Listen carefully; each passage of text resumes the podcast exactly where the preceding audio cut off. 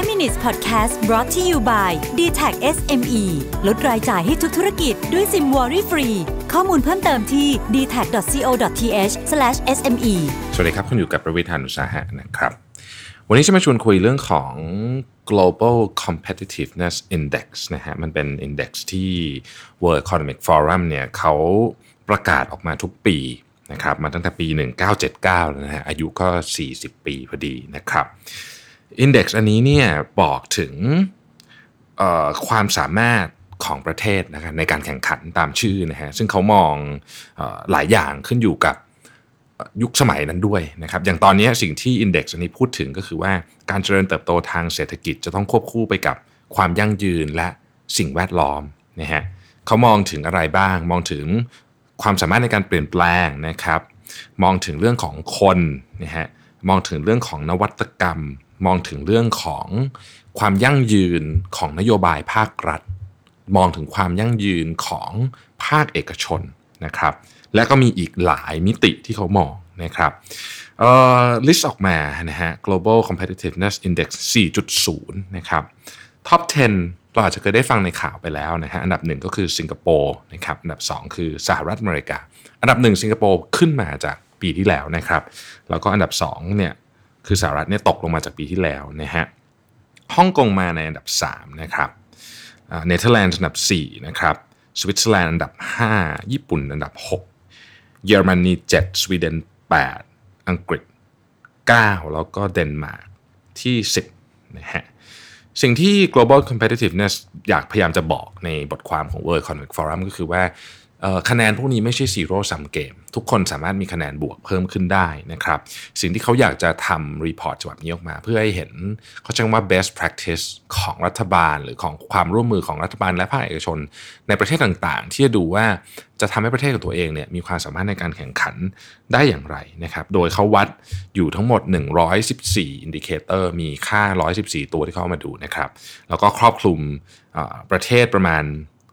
140 ประเทศนะครับ คิดเป็น GDP ประมาณ 98%ของโลกนะฮะเราลองมาดูว่าในแต่ละมุมที่เขามองเนี่ยเขามองเรื่องอะไรบ้างนะครับ ก็มีอยู่ด้วยกันทั้งหมดประมาณ 4 เรื่องใหญ่ ๆ นะครับ คือ 1. enabling environment นะฮะอันนี้ก็ดู ประเด็นเรื่องของอสถาบันนะครับดูเรื่องของอสถาบันรัฐบาล regulator เนี่ยคือคือคือพิล่าหนึ่งคือเสาหนึ่งนะครับอีกอันหนึ่งก็เป็นเรื่องของตัว infrastructure โครงสร้างพื้นฐานของประเทศนะครับ อีกอันหนึ่งคือเรื่องของ ICT adoption ว่าเอ๊ะโครงประเทศนี้มีความพร้อมเรื่องของอการใช้การสื่อสารและเทคโนโลยีขนาดไหนนะครับ พิล่าที่ 4 หรือเสาที่ 4 คือ macro macro economic stability นะฮะประเทศนี้มีความมั่นคงทางเศรษฐศาสตร์มหาภาคขนาดไหน คืออันนี้จะพูดถึงเรื่องเงินตราสำรองอะไรพวกนี้นะฮะค่างงค่าเงินอะไรเงี้ยนะครับอีกมุมหนึ่งเป็นเรื่องของ human capital นะครับเขาดู 2 เรื่องนะฮะซึ่งน่าสนใจมาก ผมว่าประเด็นเรื่องเรื่องที่เขาดู 2 เรื่องเนี่ยเป็นประเด็นที่เราน่าจะพูดกันเยอะขึ้นในอนาคตอันใกล้นี้นะครับอันแรกคือ health สุขภาพ ของประชากร อันนี้คือมองทุกมุมนะฮะตั้งแต่ความสุขด้วยอะไรด้วยนะครับสุขภาพจิตด้วยอะว่างั้นเถอะนะครับ แล้วก็มีเรื่องของสกิลนะฮะทักษะต่างๆ พวกนี้นะครับในเรื่องของตัว Market นะฮะก็คือตลาดเนี่ยก็มีอีก 4 พิล่านะฮะพิล่าแรกคือ product market นะครับพิล่าที่ 2 คือ labor market นะฮะนี่อันนี้ค่อนข้างชัดเจนนะครับพิล่าที่ 3 คือ financial system นะฮะระบบและความโปร่งใสด้วยนะฮะของ ระบบการเงินในประเทศนะครับ แล้วก็อันที่ 4 ก็คือขนาดของตลาดนะฮะสุดท้ายเรื่อง innovation ecosystem เนี่ยก็จะมี 2 อันก็คือ business dynamism นะครับ ความมีพลวัตนะของธุรกิจว่าแบบมันเคลื่อนตัว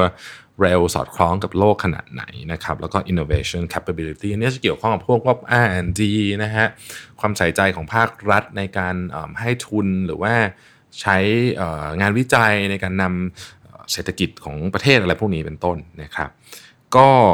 จะเห็นว่าสิงคโปร์ถ้าใครได้ติดตามนะฮะก็จะเห็นว่าเขามีเขาทำครบทุกด้านจริงๆ แล้วก็ผมคิดว่าโดยส่วนตัวรู้สึกว่าก็คู่ควรนะกับลำดับหนึ่งของโลกนะฮะ เพราะสิงคโปร์นี่ทำหมดเลยเรื่องของ institution เขาก็ค่อนข้างเข้มแข็ง infrastructure ไม่ต้องพูดถึงนะฮะ เรื่องของสุขภาพ เรื่องของการจัดสรรที่อยู่อาศัยให้ให้คนนะครับ เรื่องของความเข้มงวดของกฎหมายนะฮะ เรื่องของความสามารถในการแข่งขันด้านคน human capital นี่ฮะเรื่องของขนาดของประเทศขนาดขนาดของ GDP ก็อาจจะไม่ได้ใหญ่มาก แต่ว่าเขาก็เป็นประเทศที่ที่มีรายได้ต่อหัวสูงที่สุดติดอันดับโลกนะครับแล้วก็พร้อมที่จะ innovate ของต่างๆเสมอนะฮะนี่คือ global uh, competitiveness index จาก World Economic Forum นะครับ ซึ่งอย่างที่เขาเขียนไว้ในนี้ครับ เราไม่ได้เราไม่ได้เอาตัวเลขนี้เพื่อมาแข่งกัน ว่าใครจะได้ที่หนึ่งนะแต่ว่าเขาอยากเห็น best practice จากแต่ละประเทศเนี่ยให้ประเทศอื่น ได้ทำให้ดีขึ้นด้วยเพราะว่าอันนี้ไม่ใช่ zero sum game นะฮะเราทุกคนสามารถดีขึ้นได้ด้วยกันนะครับขอบคุณที่ติดตาม 5 minutes ครับ สวัสดีครับ 5 minutes podcast presented by d t e c h SME